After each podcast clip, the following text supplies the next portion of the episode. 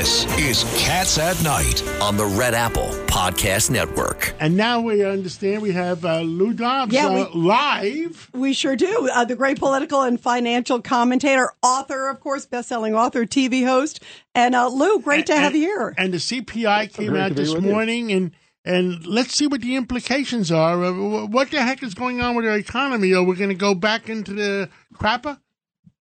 Well, I don't. Uh, I don't think so, John. Uh, in point of fact, I think that this is a, a relatively benign report on inflation. Uh, it's still high, no question about it, but it is not accelerating.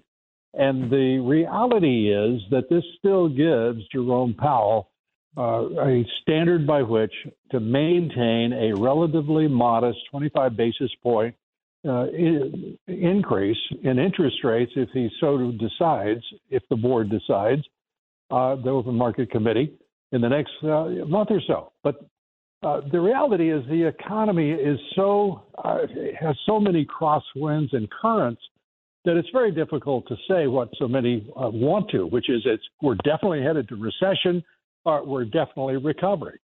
There's a little bit of everything for everyone in this economy right now, and the important thing is for this Fed to get these rates out of their system and get uh, at least give uh, major industries a chance to stabilize and get back to growth. How come we haven't heard anything from the president? Um, I mean, we did on State of the Union where he spent 90% on economy and like one minute on China and one minute on border. Um, how do you think he's going to tout this today, Lou? I I don't think that this president has any idea in the world of what's happening. Uh, he talked about, uh, as you will recall vividly, in the midst of eight percent inflation, he denied there was inflation. At seven percent inflation, she- How'd you, yeah, how'd you like that math? I, I love the math and I love the perspective.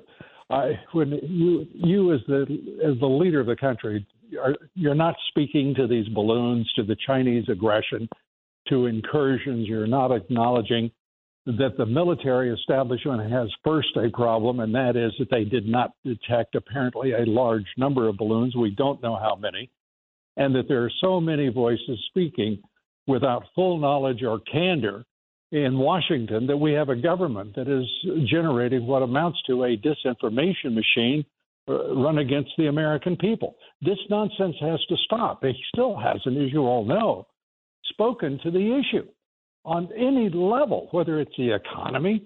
Uh, he hasn't spoken honestly and straightforwardly, and uh, and it's just very frustrating to think that we have people taking this administration seriously when it is nothing more than a political apparatus uh, that happens to be housed in the White House.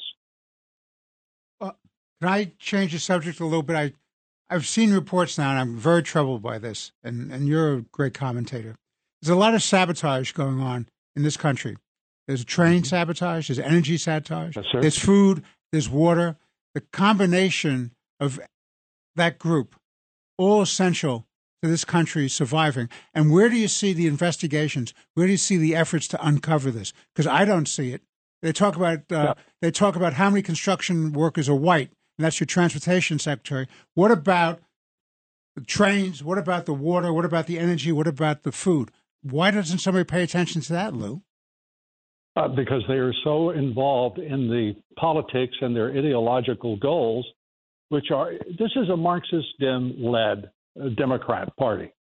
Uh, the federal government at its best is not acute, uh, in, uh, in intelligent uh, and uh, inquisitive efforts to, for the protection of the American people. But at the very least, it should be investigating, as you say, all of these fires and food supply vendors and uh, plants all across the country. Uh, we had three three separate derailments, and John, I, I applaud you for noticing because uh, if you look at the Wall Street Journal, the New York Times, they didn't pick up on the story at all, uh, and, and it's important. I mean, it's critically important. We're talking about the health and lives of millions of Americans at risk here, and this government is sends out a peace. And we're allowing these people to come over the border. And I understand there's more and more Chinese coming over the border that who knows, it's easier to get, I mean, they can't come on on airplanes, Yeah. So they're coming in the border. You know what? They were. I they, was they reading. take John, an airplane to Mexico and walk over. Right. you know what? It was eight hundred percent increase in Chinese nationals crossing our border. Wow. I mean, give me a break. I mean, this is crazy.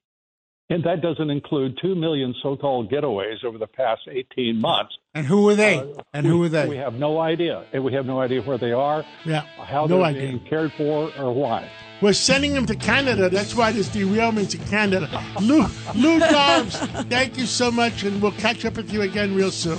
It's Cats at Night on the Red Apple Podcast Network.